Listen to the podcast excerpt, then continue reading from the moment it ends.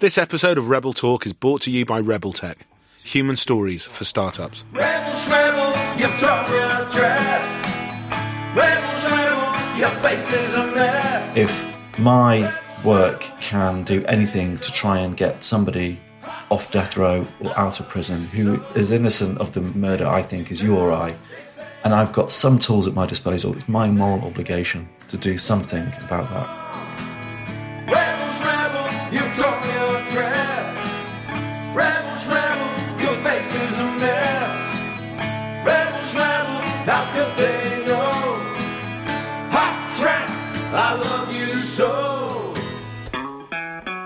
Hello and welcome to Rebel Talk, a brand new podcast that celebrates rebels across every walk of life.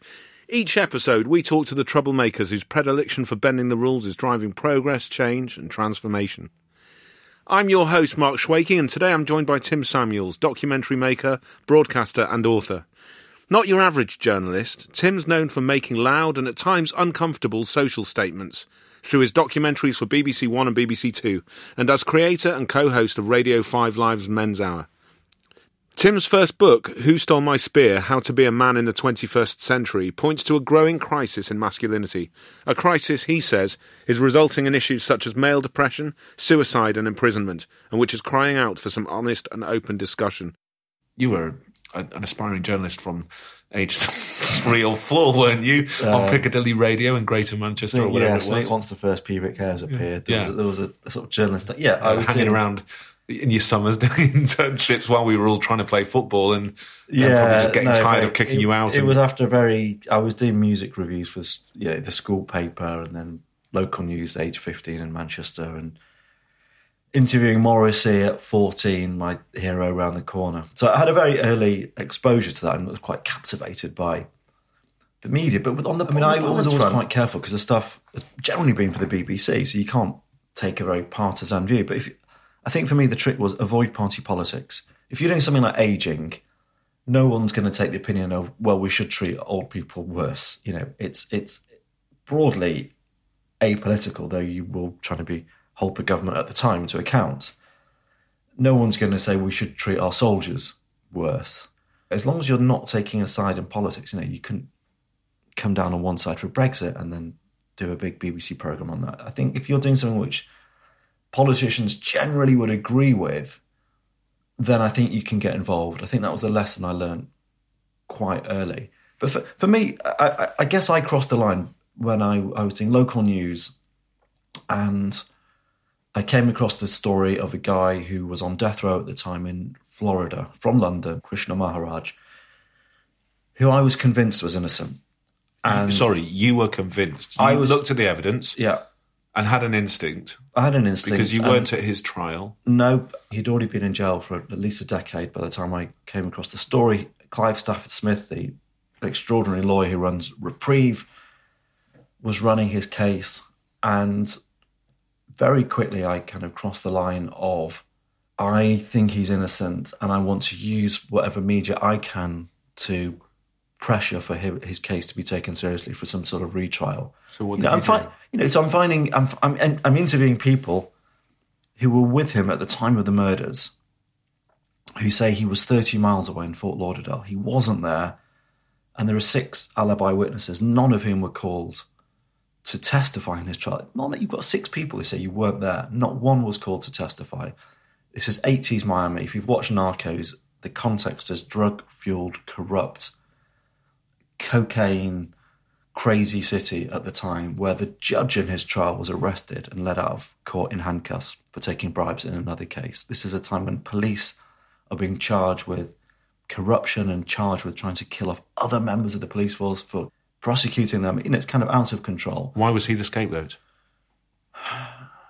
Essentially, the victims looks it looks like they were trying to defraud Pablo Escobar of money. They were money laundering for Escobar and skimming money off the top.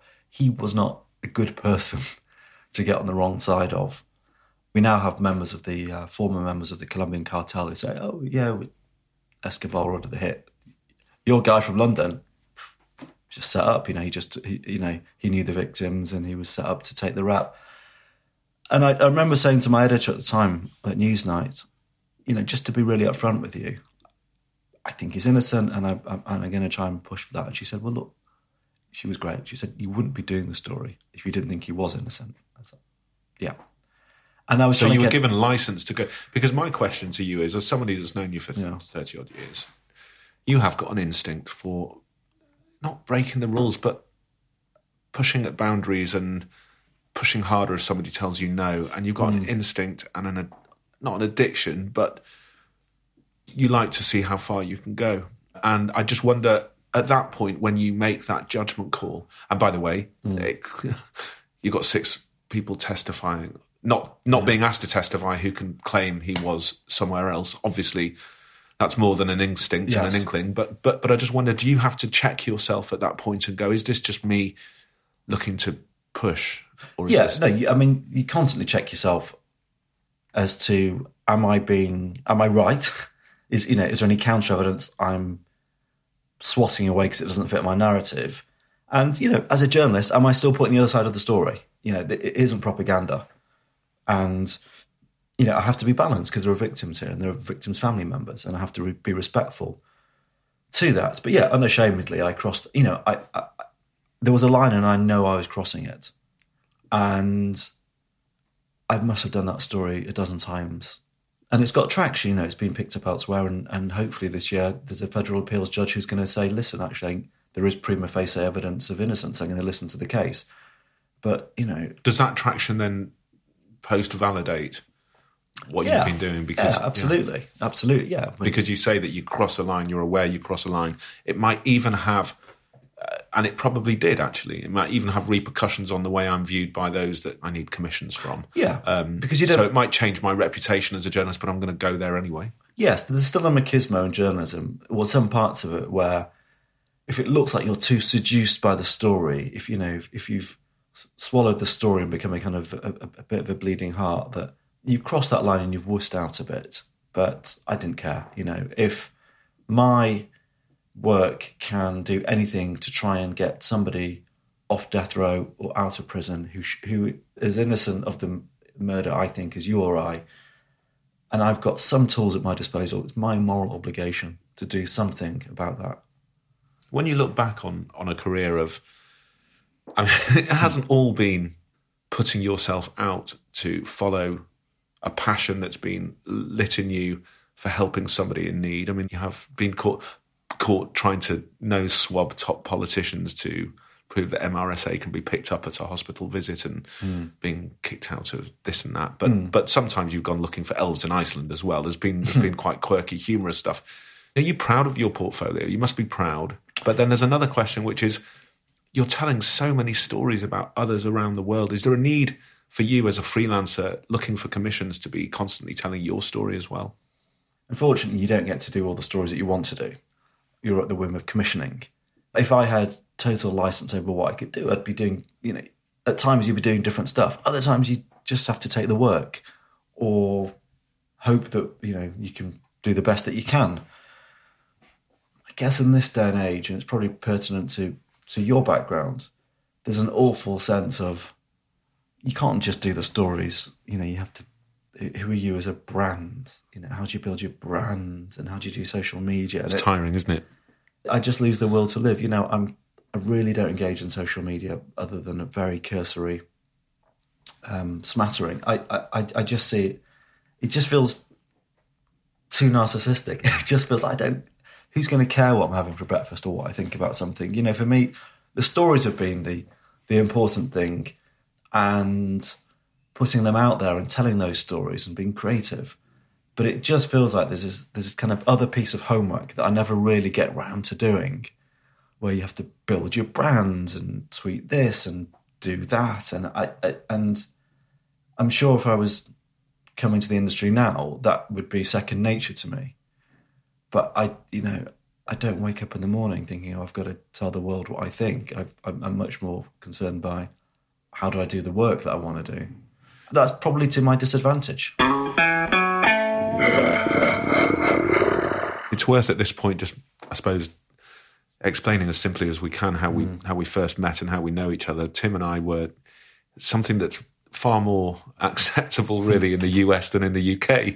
We were summer camp children. We used to go on summer camps together, uh, unbelievably. It sounds, Um, it sounds so. it sounds a little bit. It sounds so dangerous. Essentially, we went down from the north, went on summer camps with Londoners. yeah, try to pull them. yeah. We, we it was our first exposure to um, posh lasses Yeah, and how they might And- be attracted to a bit of rough. and good mates. I mean, Great mates, a lot. You know, you were more about the posh lasses. Yeah. The- we don't. You know, Not I changed, really, No, um, those camps were where I first saw you rebelling.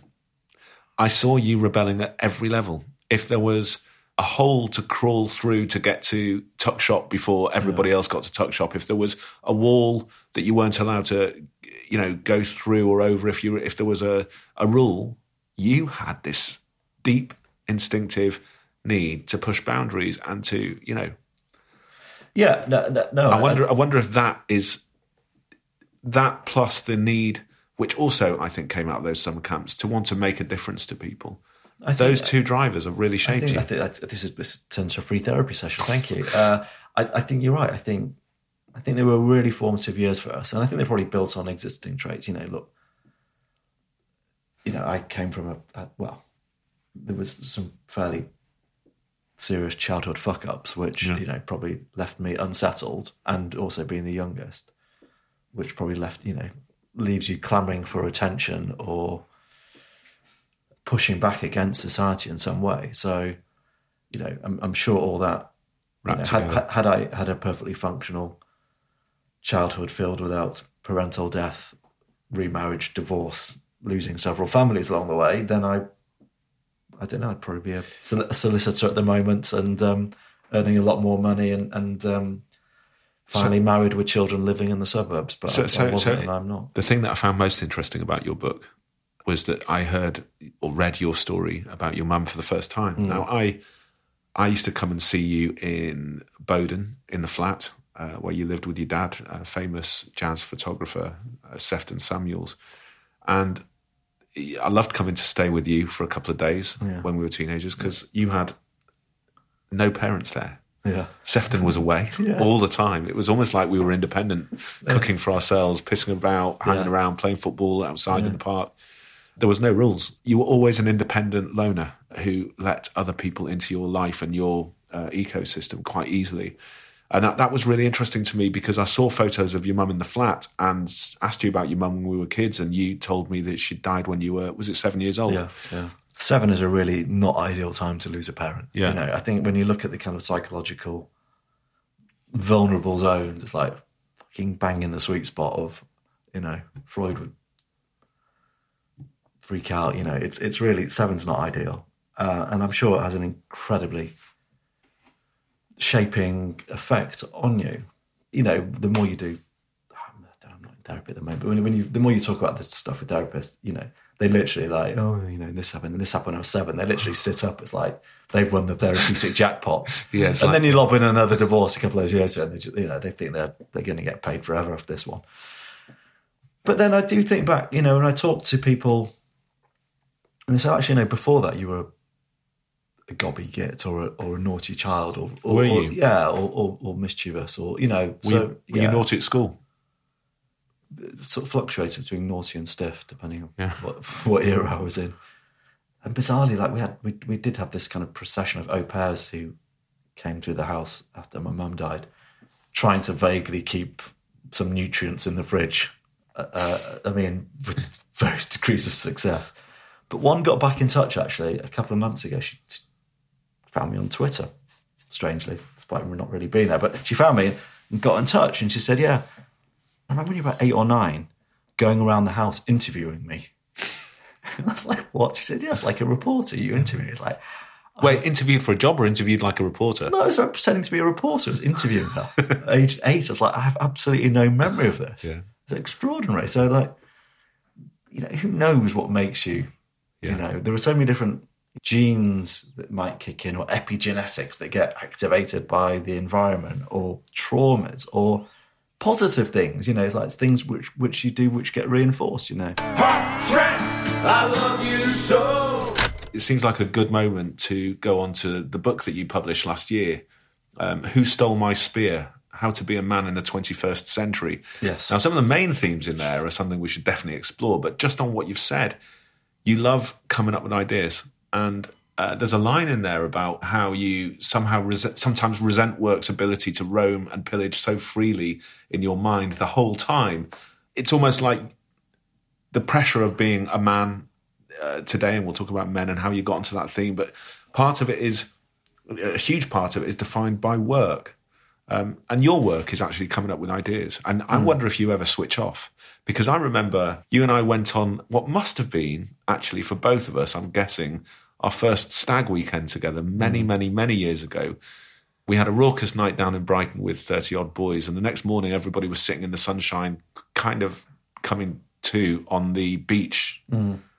And there was all sorts of nonsense going on and you went for a little walk and I, I, I went with you. And we went up to a it was just a table where somebody was selling secondhand books. And you looked at a book cover that had a picture of a gun on it. Mm. And you turned around to me and said i wonder whether there's more guns in london than there is in new york and it struck me then that you never switch off you're always looking for a story A ridiculous question, probably clearly not. But uh, But you never wasn't- stop. Wasn't a journalistic high that question? well, you'd just been Yeah. honestly the night before. Yeah. Nobody expected you to be at your best the next morning, but it's a sort of blessing and a curse because when your work doesn't neatly fit into an area, it's hard to switch off because if you think, well, I could be doing a book, I could be doing a radio program, I could be doing TV, you're always looking for inspiration. The ideas fire up, and you know, whether it's the cliche middle of the night or mid meditation or in the shower, wherever it happens to be. But it's it's not good for relaxing. Yeah, it's not good for cortisol. It's not good for saying I'm not doing any work today. You know, and part of I guess what I wrote about is how work is this pervasive thing, and it's really hard to switch off, and it's not it's not good and it's not healthy. so you are the presenter and creator of BBC Radio's Men's Hour. You have put together uh, not just the book, but a number of different uh, stories about what it is like to be a man today. And you speak to a whole generation of men who are finding it hard to be men. Uh, we uh, st- across a huge range of themes. Are we meant to be masculine or sensitive? Are we uh, meant to be the breadwinner or you know the the present parent? A lot of different things that stories that aren't being told. Actually, not only did that come as a a kind of new thread of material to talk about at the time, you've actually been turned a little bit into even more of a rebel now. With the emergence of hashtag Yeah. Me Too, I mean, it's a- sort of the amazing. I don't know if you'd call it a movement or whether that's patronising for two blokes to be talking about but we're starting to talk properly about the role and power of women these days in a way that probably we should have been talking about as a world, as a nation, Mm-hmm. 20 years ago. But there just wasn't the. It, it feels deeply unfashionable and counterintuitive to say at the moment, hey, what about men? Yeah. For me, it's not a zero sum game. It's not at the expense of women. I just think men and women can both have better lives. And I think we really ignore what's going on with men at our peril. I think there is a profound red herring, which is that men at the top, at the very top, are doing really well. At the top of any field. Running businesses over, you know, overrepresented in the FTSE 100, in government, and that creates a false impression that men as a whole are doing really well. Take those men away, and you find that there actually are a whole swathe of men who are, who, who are really struggling at the moment, and that is represented statistically in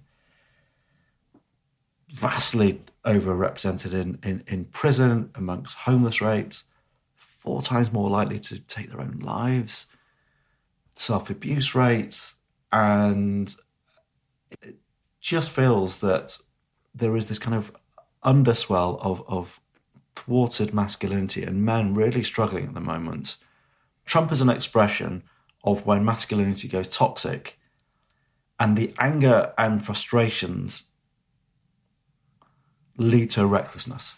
The greater social force at work, I think, is the men who don't feel like men, the guys who are out of work, the guys who feel a sense of loss. Loss is an incredible psychological motivator.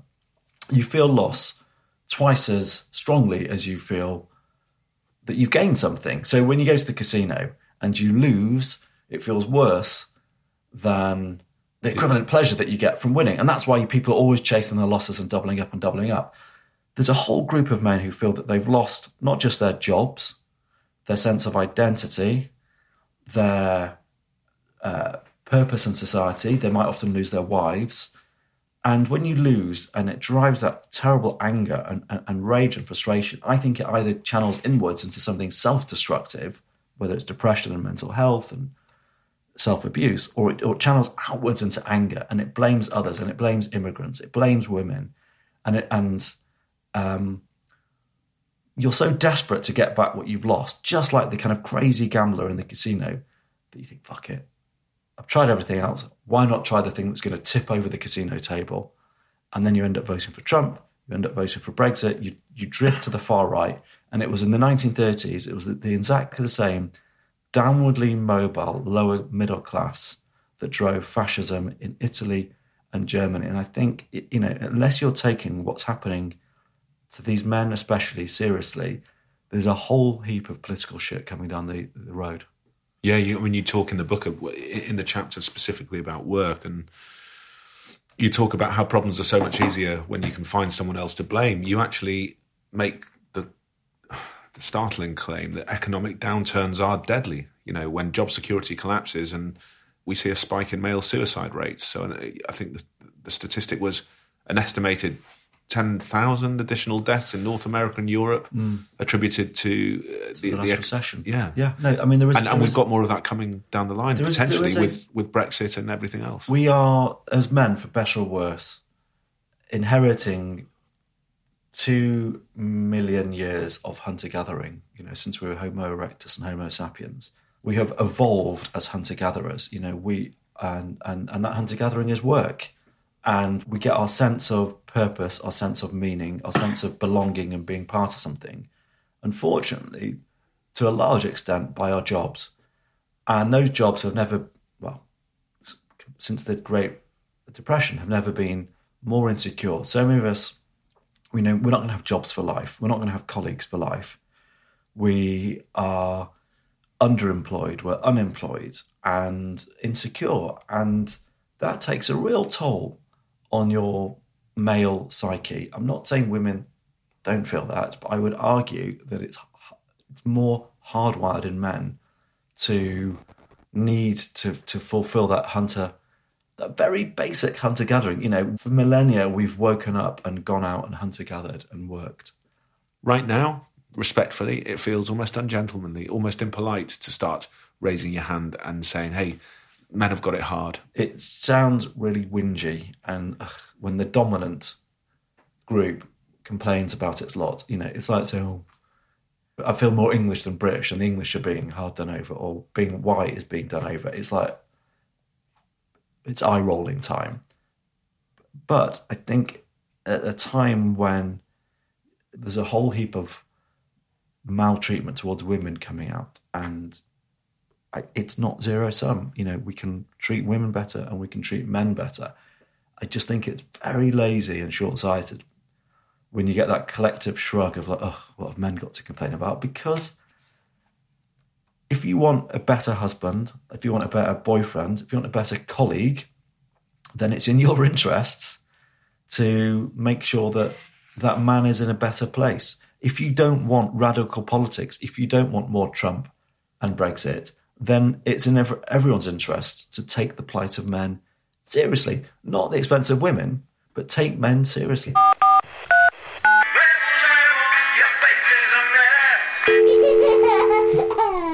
I grew up a journalist at the same time as you, and we there were many moments in our development that struck me as milestone realizations. The first time I came out of court reporting on a murder, I remember all the journalists from all the national newspapers getting together and saying, "Right, chaps, what are we going to say?" And I was gobsmacked. You know, you've all got these quotes, and you've you've you've literally reported verbatim because you're allowed to in court.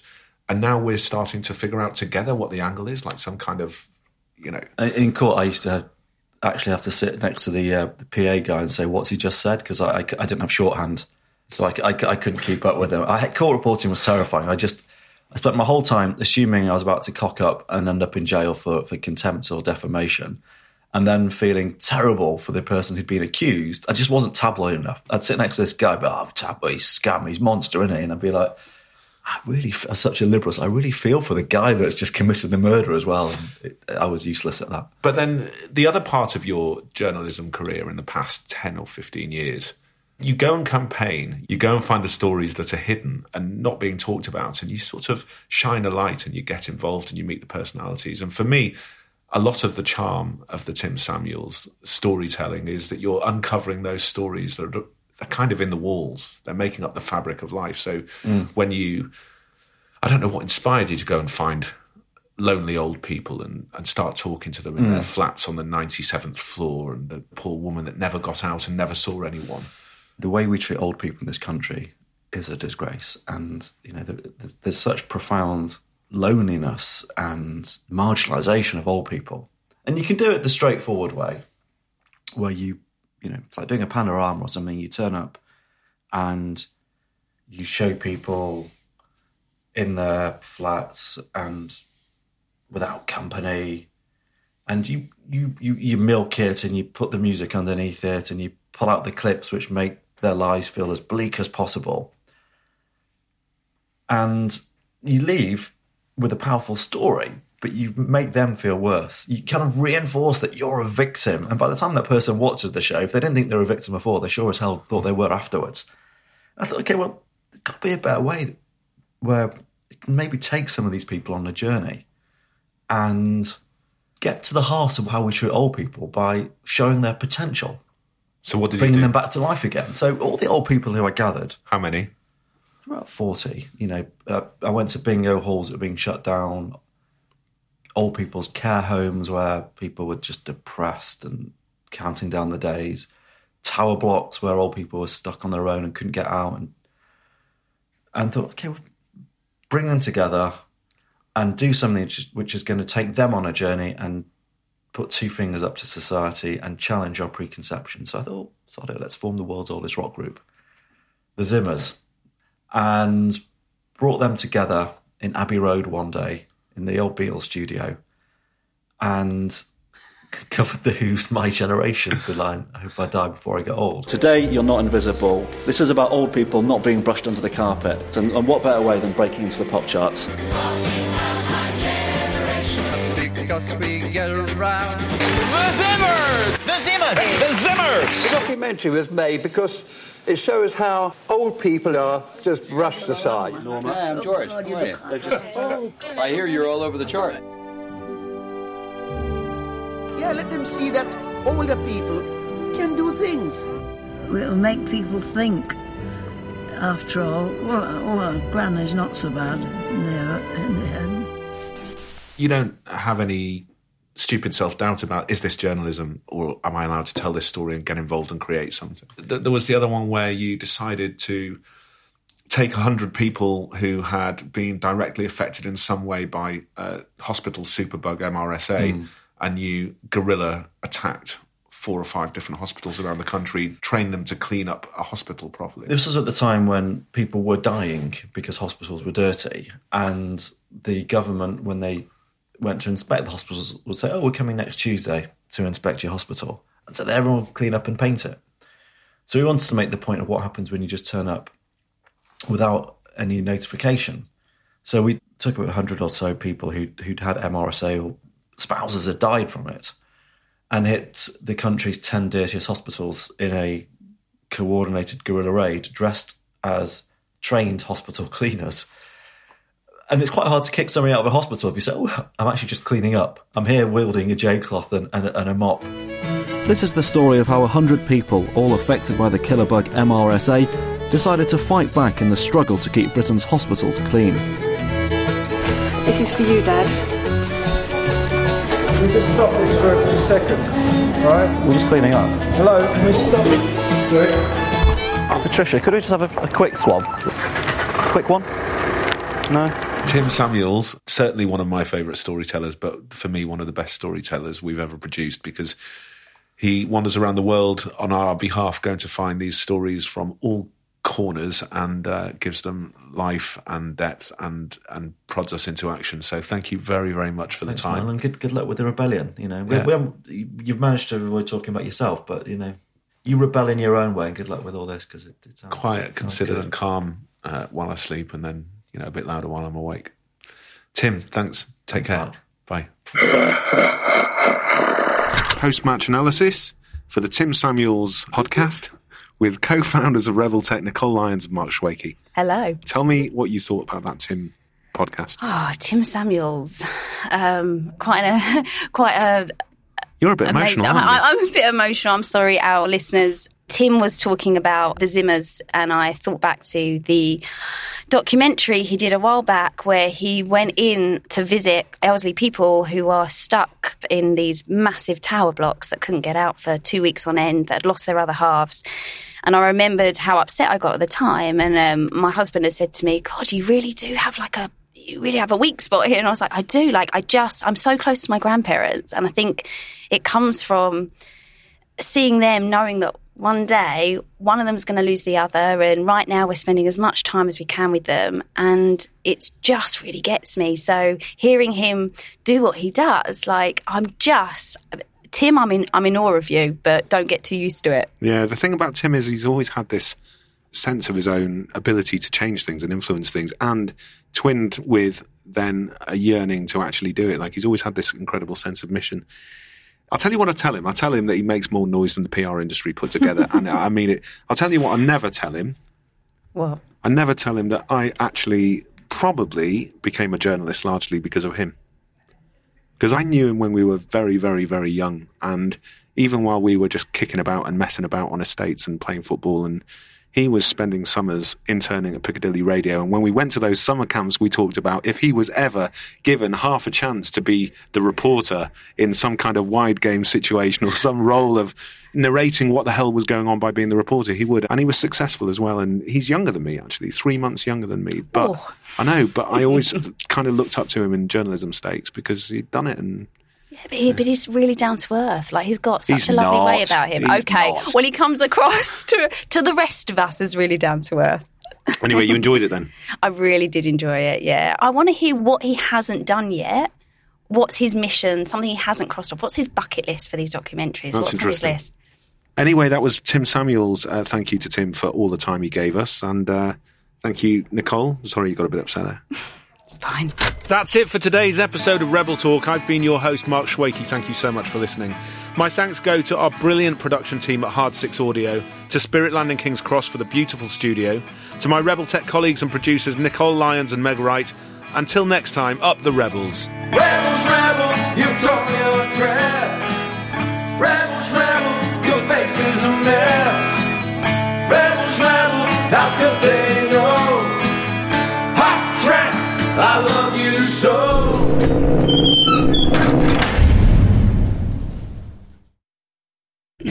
Sorry, we look like donuts.